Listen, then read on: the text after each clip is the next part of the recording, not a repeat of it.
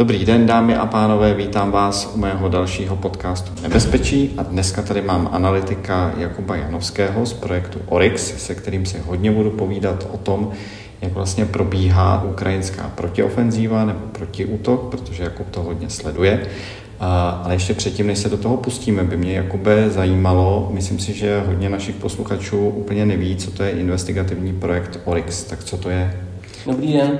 Eh, že investigativní projekt eh, ORIX se zaměřuje eh, v současné době hlavně na dokumentaci ukrajinské války a jejich materiálních ztrát a dříve, hlavně ze začátku, tak se zabýval syrskou občanskou válkou a jinými méně známými konflikty, ze kterých bylo zejména spoužití vizuální dokumentace identifikovány a počítány uh, ztráty techniky a podobné záležitosti. A Oryx, aby jsme si to představili, to je třeba něco jako Bellingcat, mezinárodní investigativní skupina novinářů, která se skládá z různých uh, členů z různých zemí uh, po celém světě. Je Oryx podobně koncipovaný nebo jinak? Onyx v podstatě vzniknul jako blok eh, dvou eh, Holandianů, kteří jako dlouhou dobu eh, tam byli jediní přispěvatelé a postupem času tam přibylo několik dalších lidí, včetně mě, kteří začali pomáhat s různými projekty. Každopádně je to v mnohem menším rozsahu než je Bellingcat a samotní admini Oryxu tak se rozhodli, že Eh, z důvodu víceméně vyhoření, tak eh, projekt ukončí s tím, že eh, dokumentace ztrát na Ukrajině bude posledním projektem, který už budeme dokončovat bez původních administrátorů. Tak ty máš jinou práci, takovou jako řádnou v úvozovkách práci, ne, že by práce pro Orix nebyla neřádná, ale řádnou ve smyslu, že to plnohodně, ano, přesně tak, plnohodnotně vytěžuje a navíc za to dostáváš peníze ale zajímalo by mě vlastně, když se věnuješ těm aktivitám s Oryxem, kolik trávíš třeba denně času, hodin, minut tomu, co se děje na Ukrajině, na frontě? Pravidelně tak dvě, tři hodiny každý den, pochopitelně plus minus, závislosti na tom, e, jak jsem v práci, jak mám volno a pochopitelně další věci v životě. A je to dneska už taková trochu droga, že si vlastně nedokážeš představit, že by se na ty dvě, tři hodiny neponořil každý den vlastně do ukrajinské fronty, dokážeš si dát nějakou pauzu delší. Když by válka eh, zítra skončila, tak určitě bych eh, neměl problém, eh, jak strávit volný čas. Mám další koníčky a zájmy, a sice bych určitě byl furt na Twitteru, eh, protože mě tam zajímají další témata, který eh, sleduju. Eh, každopádně, když by tahle ta válka zítra skončila, tak určitě by nebyl problém využít čas jinak. Ta válka se odehrává 1500-1700 kilometrů daleko od místa, kde spolu tenhle ten podcast natáčíme. Tam vede přes 1000 kilometrů dlouhá fronta. Jak se vlastně z Prahy, předpokládám třeba o býváku, kde budeš mít asi počítač a techniku, eh, sleduje to, co se děje takhle daleko? Jsou tam pochopitelně určitá omezení eh, daná tím, že Obě dvě strany mají určitou míru válečné cenzury a omezení z důvodu operační bezpečnosti, eh, takže spoustu toho, co máme, tak je s menším či větším spožděním Pochopitelně, že občas se k nám dostanou informace, které nejsou ještě pro veřejnost, ale ty dále šíříme, takže eh, kolikrát to spoždění není ani tak velký, každopádně to závisí, kde má člověk zrovna zdroje, jestli jsou na frontové linii nebo někde v týlu a u jaký jednotky, takže eh, dost eh, člověk může mít velmi dobrý zdroj nebo zdroje na jedné části fronty a naprosto nic někde jinde, takže to hodně kolísá.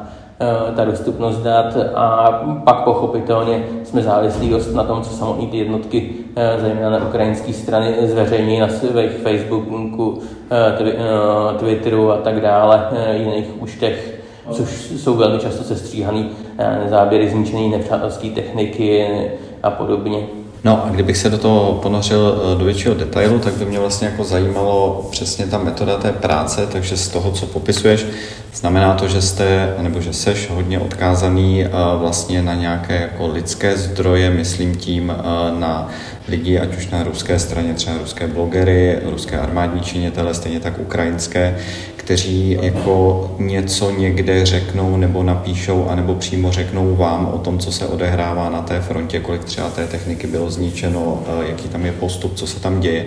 A nebo máte eh, ještě nějaké jako další možnosti zjistit, eh, co přesně se na té frontě děje? Tak ve většině případů čerpáme z oficiálních účtů veřejně dostupných jednotek na obou dvou stranách, po případě různých blogerů, který mají přístup k frontové linii nebo blízko frontové linie a hodně nám usnadňuje práci to, že je množství agregátorů, kteří schromažďují z mnoha zdrojů různé novinky, videa a podobně.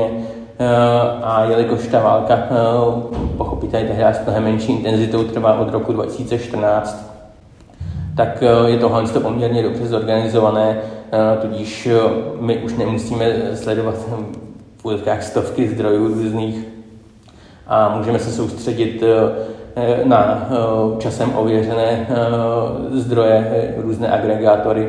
Agregátoři jsou v podstatě lidi, kteří sbírají z mnoha zdrojů, dávají to dohromady, pochopitelně to nějakým způsobem většina z nich filtruje, aby vyházely nesmysly, Eh, věci, které už byly poustnuté předtím, aspoň pokud jako oni si toho všimnou a podobně. Eh, a pochopitelně někteří to dělají líp, někteří hůř. Eh, tady máme trošku benefit v tom, že už to trvá tak dlouho, že jako se to docela vytříbilo toho, že člověk už pozná, kdo jsou kvalitní zdroje, kdo má dobrý kontakty a kdo si to vycucává z prstu nebo posílá záběry třeba, aniž by je zkontroloval, jestli nejsou to nějaký repousty. Takže je to pochopitelně o zkušenosti, když to člověk sleduje ten skoro už rok a půl teďko, tak pochopitelně nabere nějaké zkušenosti o těch zdrojů. A pak pochopitelně máme kontakty u některých ukrajinských jednotek, v případě mají samotní někteří vojáci veřejně dostupné účty, kde taky poustují, takže Eh, tam přímo víme, kdy se co stalo. Někteří mý eh, kolegové tak staví právě, kde je jaká jednotka, kde mají co nasazené, eh, takže i když kolikrát nezmíní přesně tu lokalitu, tak to velmi usnadně například geolokaci.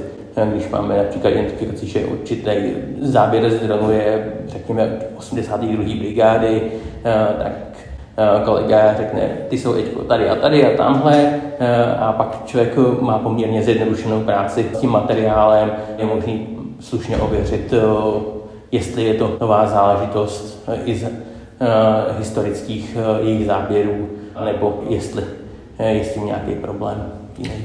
Jak často se vám stává, že ty informace, které dostáváte, se kterými pracujete, tak zjistíte třeba, že jsou nepřesné nebo že jsou úplně sfalšované, vymyšlené?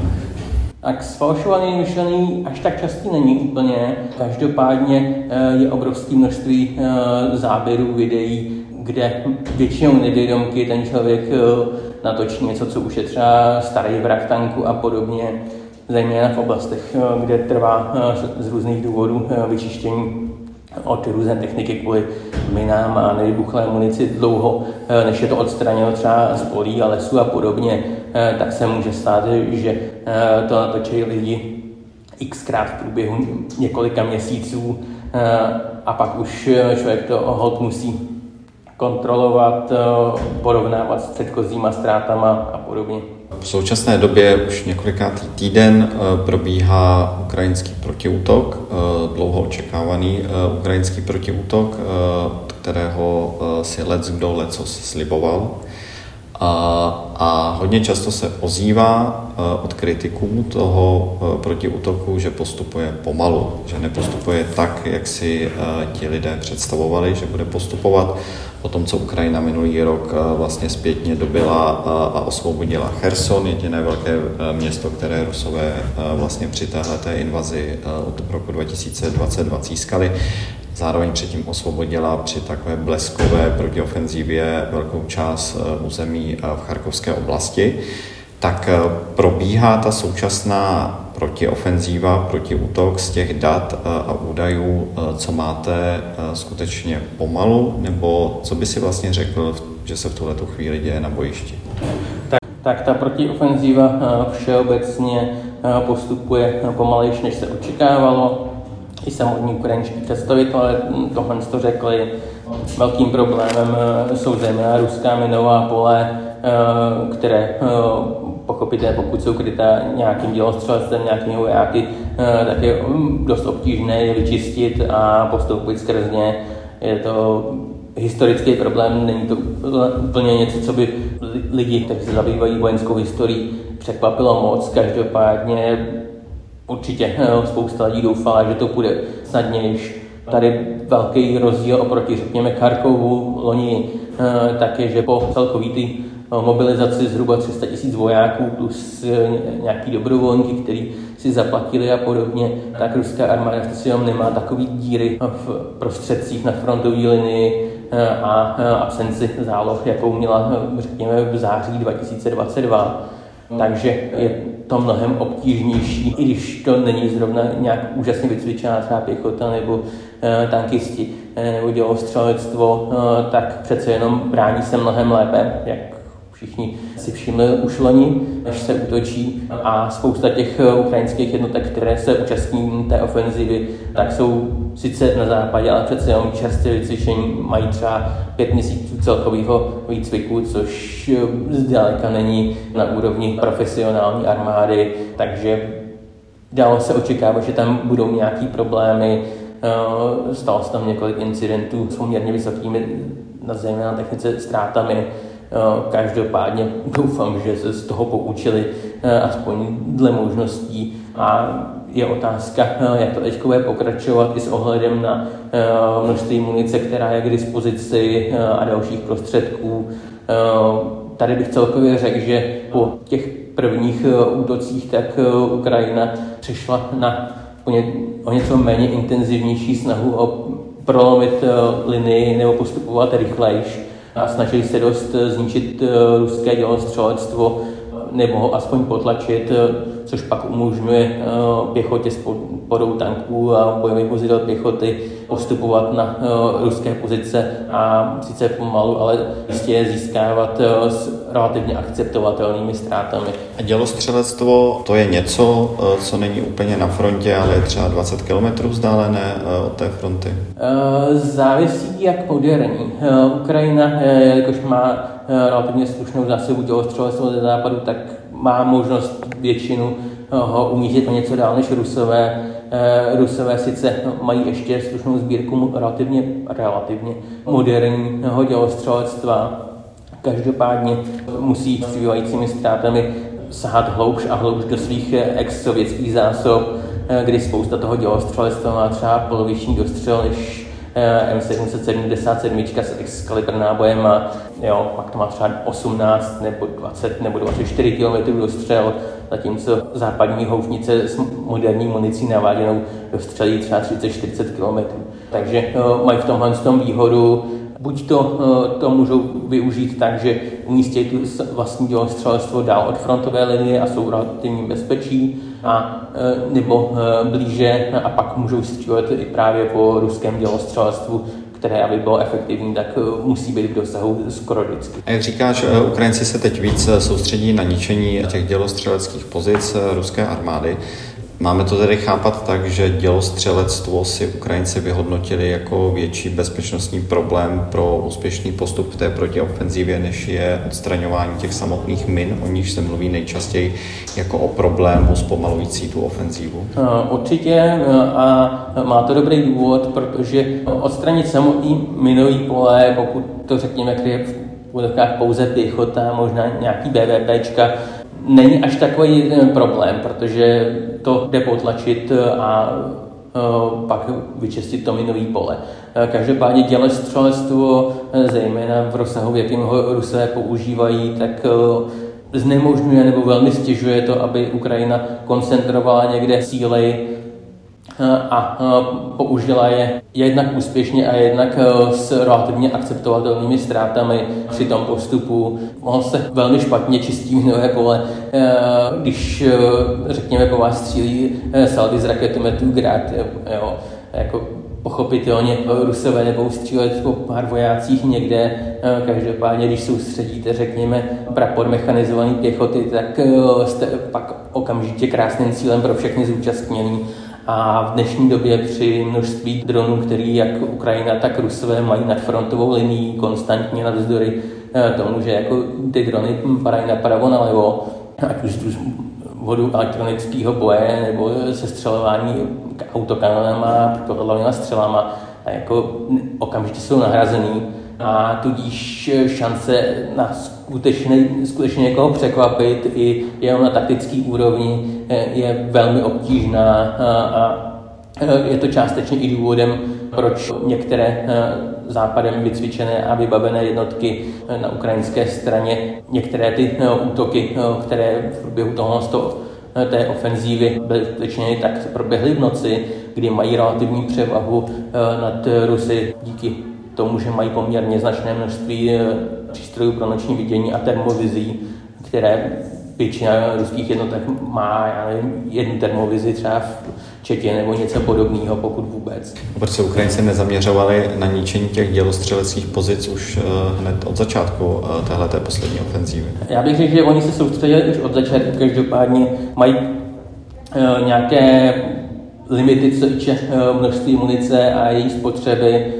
takže vždycky je nutné balancovat to, po jakých cílech jdete a není možné střílet pouze, řekněme, po dělostřelectvu. Jo. Ruská armáda má spoustu techniky, spoustu vojáků relativně za to, takže přece jenom není možné ignorovat ten zbytek cílů, protože i kdybyste pak utlačili to dělostřelectvo, tak protivník bude mít dost sil, které pokud neutrpí žádné uh, ztráty a opotřebení, tak uh, budou taky problém. Takže tady je to problém toho, že jsou omezené prostředky uh, a není tady ten luxus, jaký by měla, řekněme, americká armáda, která by povolala letectvo, který by vymazalo z mapy veškerý problémy, včetně dělostřelectva a tanků, a pak by to mohli v klidu prokráčet. Můžou s tím letím nějak hnout dodávky vlastně té kazetové munice ze Spojených států, které teď Ukrajině byly američany přislíbeny? Vzhledem k diskutovanému množství munice, duálně podle toho, co jsou zprávy, tak se jedná o víc než 100 tisíc, možná stovky tisíc kusů eh, dělostřelecké munice eh, kazetový, tak bych řekl, že by s tímhle s tím mohli poměrně slušně pomoct. Ale ta není proti dělostřelectvu, ne? Ta je pro čištění zákopů od ruských vojáků? Munice, která je diskutovaná, že bude nebo je poslána, tak je dual purpose, to znamená, že je použitelná i proti obrněným vozidlům, minimálně do určité úrovně, a ta stanky to asi moc neudělá, každopádně BVP, dělostřelectvo by nemělo být problém. E, zničit, poškodit, ono upřímně e, poškozený dělo jako většinou není taky zrovna moc užitečný. Co se vlastně ví dneska o tom, e, co se přímo děje na frontě, teď nemyslím to, o čem se bavíme, o ničení dělostřelectva ze strany Ukrajiny, ale o nějakých konkrétních místech, eh, kde Ukrajina by se mohla snažit o další postup. Tak identifikuje si z těch dat, která máš k dispozici, že tady by se to mohlo odehrát? Tak vidíme, že na více místech fronty uh, jsou takové jako průzkumy bojem, otukávací útoky a podobně, uh, kdy uh, Ukrajina zkouší, jak silné ty jednotky jsou v dané oblasti a jestli tam je možný postupovat. Každopádně tohle se děje na poměrně širší, řekněme, škále. Jo, není to omezení třeba na pár míst. Řekl bych, že je pár oblastí, kde všeobecně se dá říct, že na té jednak u Bakmutu a jednak na jihu, v těch dvou částech, kde postoupili, tak eh, tam je to jednoznačný. Každopádně je i pár dalších míst, ale říkám, tam je to spíš uťukávání a je otázka, co, jaký informace při tom získali a jestli z toho eh, vzniknou nějaký další plány, třeba změnit někde postup, přesunout někde nějaké jednotky a podobně. Tohle to by byla hodně velká spekulace a upřímně, i kdybych věděl, tak neřeknu. A z toho jižního postupu, jak zmiňuješ, mm. tak uh, aby posluchači, uh, posluchači, kteří třeba úplně nevědí, tak aby si pod tím něco konkrétního představili, tak bavíme se o záporožské oblasti a z těch míst, kde už Ukrajinci postoupili v této oblasti do některých vesnic, tak lze z toho vyvodit, že jejich záměrem v této oblasti je postoupit směrem k Mariupolu, eh, přístavu eh, u Azovského moře, který drží, který drží Rusové, eh, do přístavu Berdjansk a potom o kousek dál i směrem na Krym. Jinými slovy chci se zeptat, jako směřuje tohleto všechno na jihu k tomu, aby se dostali co nejblíže Krymu, odřízli ho a, a aby se k němu dostali proto, protože pro Vladimíra Putina, jestli je něco opravdu nejcennější na Ukrajině z toho, co má, tak je to Krym, který pro něj evidentně představuje nějakou jako srdcovou záležitost, velmi intimní a o kterou kdyby přišel, tak by mohl přijít o celou vládu nad Ruskou federací. Tak co týče ukrajinských záměrů, tak viděl bych to zhruba stejně, že účelem je teď postoupit k Azovskému moři, pravděpodobně někde okolo Berdiansku nebo Mariupolu a následně pak postoupit na západ, eh, osvobodit eh, zbytek záporožský a kersonský oblasti a následně prezentovat eh, Rusko s dilematem, že nebudou mít možnost zase tak jednoduše přesouvat pak jednotky mezi Krymem a východní Ukrajinou a současně tím, že by představovali být teoretický riziko pro Krym, tak uh, už to by z politických důvodů nutilo Rusko tam nechat poměrně dost uh, vojáků a techniky, aby zajistili to, že Ukrajina tam nebude schopná uh, osvobodit tuhle tu oblast. A to by pak mohlo vést k tomu, že na východě ruská armáda by nemusela mít dost prostředků bránit se nezávisle plnohodnotným útoku. Každopádně tohle je dost spekulativní, ale všeobecně bych to viděl tímhle s tím zhruba směrem ukrajinské záměry. Kolik na tyhle ty záměry Ukrajinci ještě mají vojáků a vojenské techniky, když připomenu tak těch letos uniklých amerických tajných materiálů a depeší, šlo vyčíst. Otázkou je, jestli to byla pravda, ale šlo z toho vyčíst, že na tenhle ten protiútok mají připravených zhruba 12 brigád, dejme tomu 60 tisíc vojáků tak eh, kdyby tohleto číslo bylo pro tebe nějak jako relevantní, když tak ho oprav, tak dá se říci, eh, kolik z nich eh, jako do téhleté chvíle nasadili a kolik jich zbývá. Zbývá tedy ještě jako velké množství těch, kteří nebyli nikde nasazeni. Takže co týče lidí a techniky, tady bych řekl, že je to poměrně komplikované tím, že část těch nových brigád ještě nebylo vůbec nasazeno a naopak bylo nasazeno část eh, starších eh, jednotek, které eh, už působily předtím na frontové linii nebo byly zrekonstruovány za pomocí nově povolaných vojáků a nové techniky nebo reaktivované a po případě získané od Rusů. Takže tohle to výrazně komplikuje odhady počtu vojáků a techniky, kteří se toho skutečně účastní. Navíc některé ty data, které byly v těch uniklých dokumentech, tak byly neúplná, po případě nezrovna nejpřesnější. Už jo, jo, se tam našly nějaké chybičky, ale jako nic drastického. Akorát jako bych řekl, že větší problém je, že tam prostě byly informace o určitých jednotkách, ale celkové informace v nich byly mezery, že třeba tam chyběly některé informace a podobně. To byl velký přehled, ale eh, nebyl kompletní, nebo než, nevrtal se tam do detailů, takže ty dokumenty, aspoň ty, které jsem viděl, eh, že byly zveřejněné, tak nešly až tak do hloubky. A je vidět, že některé ty data jsou už staršího data, třeba z začátku roku nebo z konce minulého roku eh, a od té doby se situace změnila, ať už kvůli dodávkám ze západu, nákupům eh, techniky eh, nebo munice z dalších států, takže jejich vypovídající hodnota jako s průběhem času o něco klesá. Navíc, aspoň co se zatím dá říct z toho, co jsme zdokumentovali, tak ztráty na technice jsou znatelné sice, ale jako nedná se o nějaké drastické čísla, která by nějaké výrazně eh, snížila množství techniky na ruské nebo na ukrajinské straně možná s výjimkou dělostřelectva u některých oblastech, ale eh, celkově bych řekl, že je to teď víc otázka eh, munice, zejména pro dělostřelectvo a pochopitelně ideálně eh, naváděná munice. Ať už jsou to střely GMLRS pro raketomety M270 a HIMARS, Excalibur pro 155 mm houfnice a podobně, které pochopitelně dokáží udělat stejnou práci jako řekněme 20-30 dělostřeleckých granátů, možná i víc, když si člověk vezme v úvahu to, že ten cíl po tom, co tam přistane pár eh, nábojů okolo, tak se může spakovat a zmizet. Mně vlastně jde o to, jestli se dá očekávat, že Ukrajinci ještě letos předvedou něco jako velkého, něco viditelného, protože oni sami i o tom takhle jako mluví prostě osvobození eh, nějakého většího území nebo významného města právě například postoupení i směrem Krymu. Tak jde to hmm. očekávat ještě? A já bych řekl, že šance na to je slušná, každopádně bude definitivně záviset na dodávkách munice z velké části eh, a na, na to, jak moc úspěšní budou Ukrajinci ve využívání těch nových brigád a e, v jejich efektivním e, začlenění do těch ofenzivních operací. Viděli jsme nějaké zprávy a interview s vojáky na frontové linii z některých těch jednotek, kde i oni sami říkali, že je tam výrazně e, znát ten rozdíl mezi tím, když operovali úplně na začátku, kdy sice měli výcvik, ale prakticky nulovou zkušenost jo, s výjimkou, řekněme, důstojníků nebo dalších lidí, kteří sice tvoří jádro jednotky, ale jsou zlomkem toho počtu.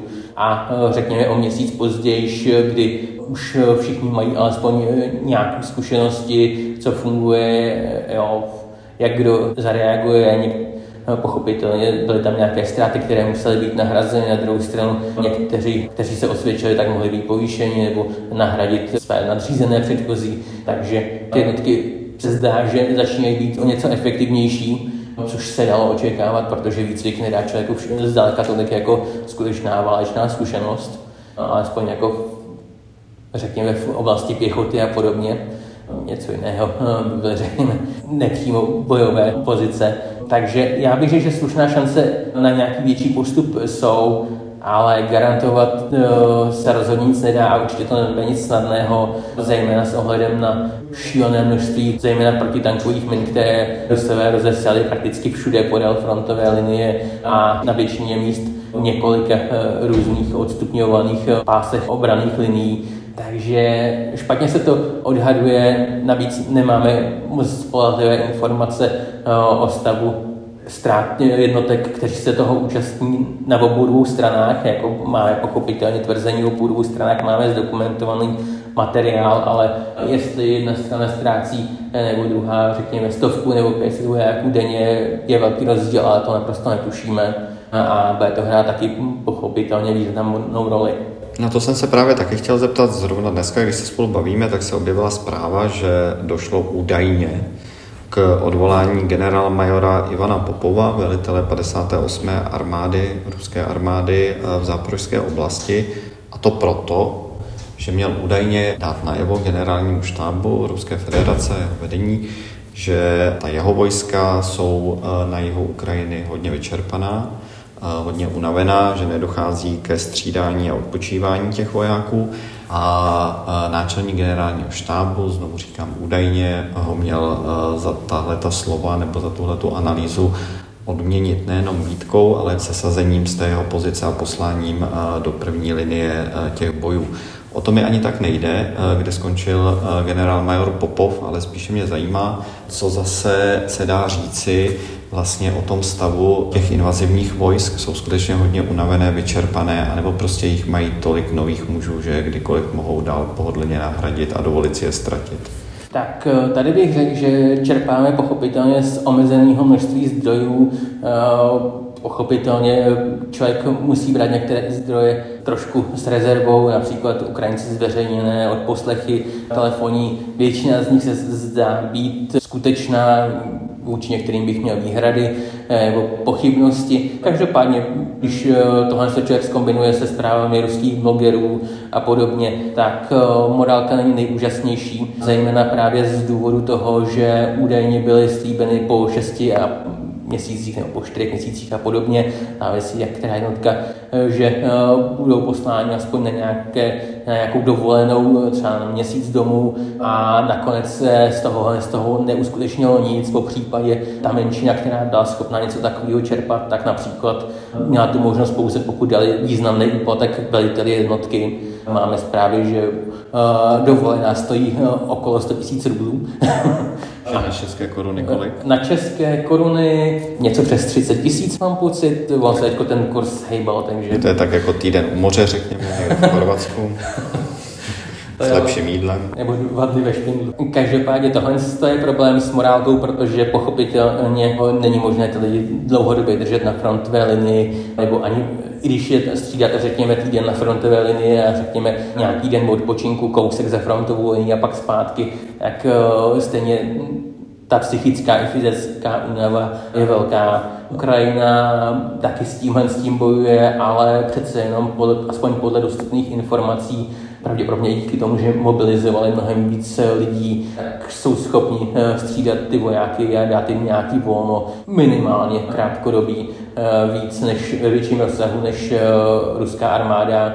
A tady bych řekl, že, že jsou taky vidět ty ruské ztráty z jejich zimní ofenzívy, protože přece jenom nejenom Wagnerovci a jejich vězenští vojáci bojovali tehdy na frontové linie. Spousta ruských jednotek utrpěla ztráty, včetně značných ztrát eh, těch eh, zmobilizovaných vojáků. A tohle se všechno podepisuje na tom eh, kolik dostupných vojáků a ať už dotyčný umřel nebo byl vážně zraněný, přece jenom je to množství, které výrazně zredukovalo, kolik těch jednotek může být, řekněme, ať už někde hluboko za linii v nějaké, řekněme, strategické záloze, kdy některým těm vojákům, řekněme, můžete dát dovolenou nebo celou jednotku třeba reorganizovat a že relativně dost ruských jednotek je přímo na frontové linii nebo v její blízkosti a díky eh, nechotě pravděpodobně z politických důvodů pro eh, další vlnu mobilizace, eh, tak zatím nevypadá perspektivně, že by se tahle situace změnila a tudíž to pravděpodobně bude mít průběžně se zvětšující vliv na morálku a i na schopnosti těch jednotek, protože když je člověk příliš dlouho na frontové linie, tak eh, vyhoří stejně jako v jakékoliv jiné činnosti a stává se mnohem méně efektivním, pak dělají hloupé chyby. Byly taky nějaké zprávy o tom, že se umyslně eh, zraňovali nebo vystavili zbytečnému riziku, eh, jenom aby byli pak poslani do týlu. A je otázka pochopitelně, v jakém je tohle z toho rozsahu. Špatně se to odhaduje z těch dostupných zdrojů, ale všeobecně i podle toho, jak tohle to kritizují ruští blogeři, kteří mají kolikrát poměrně dobrý přístup k informacím z mnoha ruských jednotek, tak bych řekl, že je to definitivně problém, ale na druhou stranu nedá se očekávat, že jednotka takovýchhle lidí se prostě sebere a odpochoduje do Ruska a složí zbraně. Eh, jo, stále je vidět, že prostě nebere to alespoň k nějakému většímu rozsahu toho, že by lidi odmítali bojovat, ale je otázka, jestli se tohle časem změní, pokud to bude trvat příliš dlouho, a nebo naopak, jestli Rusko provede další vlnu mobilizace, která jim naopak by umožnila větší udržitelnost frontové linie za použití skutečně toho, že pošlou ty vojáky třeba na dva měsíce domů a pak se vrátí zpátky. Můžou ještě do těch bojů nějak zasáhnout Wagnerovci, kteří po tom slavném pochodu, krátkém pochodu na Moskvu, který pak přerušil jejich velitel eh, Evgenij Prigožin, tak eh, s tím, že byla uzavřena možná dohoda s běloruským diktátorem Lukašenkou, že se Wagnerovci teda přesunou eh, někam do Běloruska, ale nezdá se, že by se tam úplně jako přesunuli do ví, kde jako pobíhají po Rusku, tak můžou do těch bojů ještě zasáhnout nějak Wagnerovci, eh, respektive Evgenij Prigožin a jeho muži. Tady bych řekl, že je to komplikovaný trošku. Po, po, tom jejich, eh, po jejich dohodě, tak aspoň po toho, co nedávno vyšly zprávy, že Prigožin a jeho velitelé Wagnerovských jednotek měli eh, nějaké setkání s Putinem, kde zřejmě se na něčem dalším dohodli, na nějakém dalším postupu, nebo co se dít dál kde si asi eh, eh, všichni zúčastnění mohli vysvětlit, co jak mysleli, nebo jak teď by chtěli, aby bylo interpretováno, že mysleli.